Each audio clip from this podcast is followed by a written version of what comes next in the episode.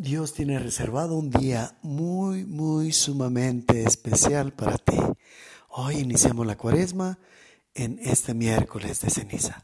Espero que te ayuno te ayude a sentir más de cerca la presencia de Dios.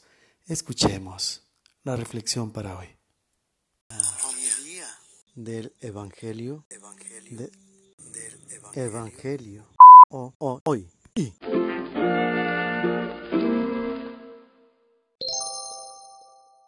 Del Santo Evangelio según San Mateo. En aquel tiempo Jesús dijo a sus discípulos, Tengan cuidado de no practicar sus obras de piedad delante de los hombres para que los vean. De lo contrario no tendrán recompensa con su Padre Celestial. Por lo tanto, cuando des limosna no lo anuncies con trompeta, como hacen los hipócritas en las sinagogas y por las calles, para que los alaben los hombres. Yo les aseguro que ya recibieron su recompensa. Tú, en cambio, cuando des limosna, que no sepa tu mano izquierda lo que hace la derecha, para que tu limosna quede en secreto. Y tu Padre que ve lo secreto, te recompensará. Cuando ustedes hagan oración, no sean como los hipócritas, a quienes les gusta orar de pie en las sinagogas y en las esquinas de las plazas, para que los vea la gente. Yo les aseguro que ya recibieron su recompensa.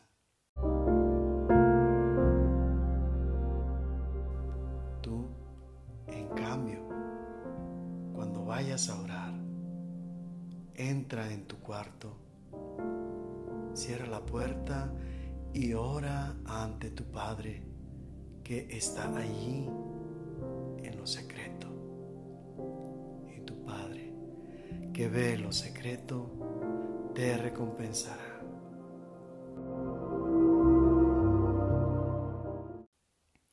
Cuando ustedes ayunen, no pongan cara triste como esos hipócritas que descuidan la apariencia de su rostro para que la gente note que están ayunando. Yo les aseguro que ya recibieron su recompensa.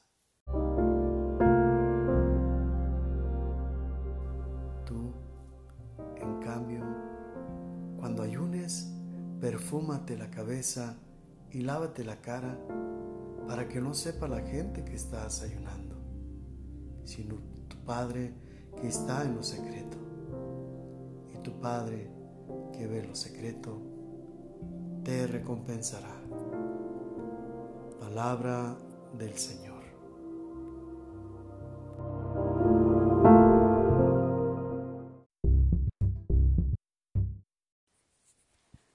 El tiempo de Cuaresma es un tiempo de austeridad y hoy, miércoles de ceniza, iniciamos y la ceniza significa justamente austeridad, es decir, sacrificio, no entregarse a los deleites, sino más bien reservárselos para el Señor.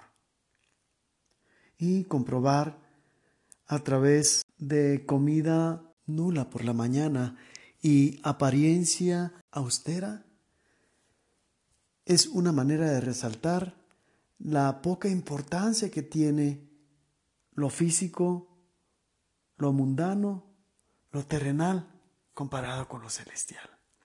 Es una experiencia que nos lleva a valorar en la debilidad, en la austeridad, en la escasez, la necesidad. Una necesidad que solamente Dios puede saciar.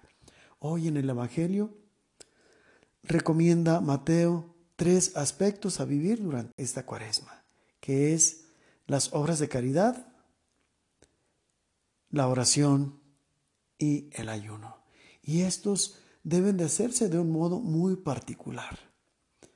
Haciendo conexión con lo primero que acabamos de reflexionar, podemos decir que así como vamos a mortificar el cuerpo, a mortificar los sentidos, en este ámbito vamos también a mortificar la apariencia. El ego tendrá que desaparecer para que en lugar de él aparezca el tú, pero sobre todo el tú con mayúsculas.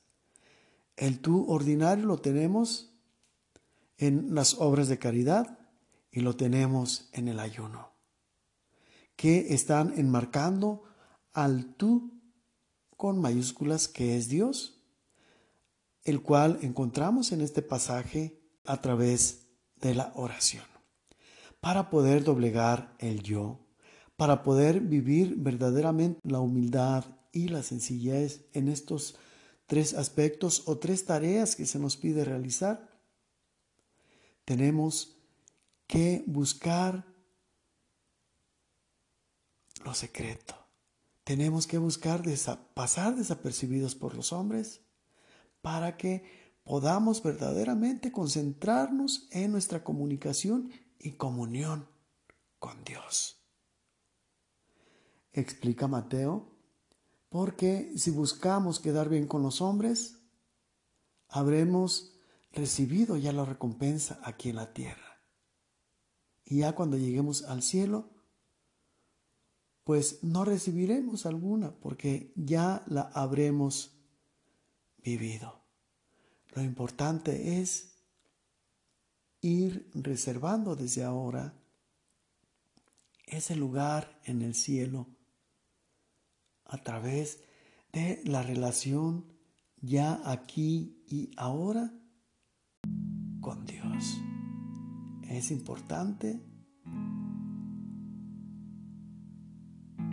dar limosna en secreto, teniendo como único confidente a Dios. Es importante también ayunar, buscando que pase desapercibida esa actividad que estamos realizando para que solamente la podamos consagrar y ofrecer a Dios.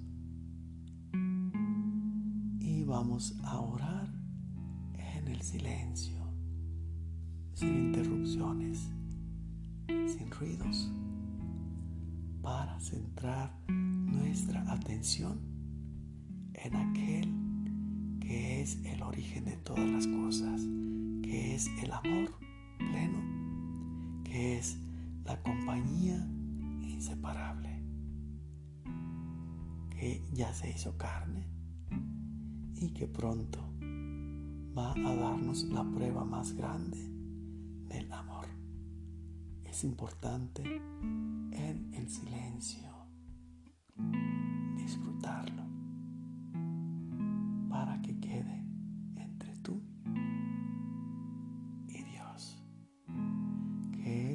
conoce plenamente, te ayude también a conocerlo en lo íntimo, en lo profundo de su ser.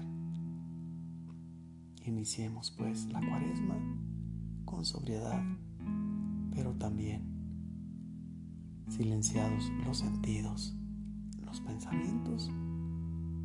Escuchemos apuntados todos los sentidos espirituales y corporales hacia aquel que tanto nos ama y que quiere comunicársenos.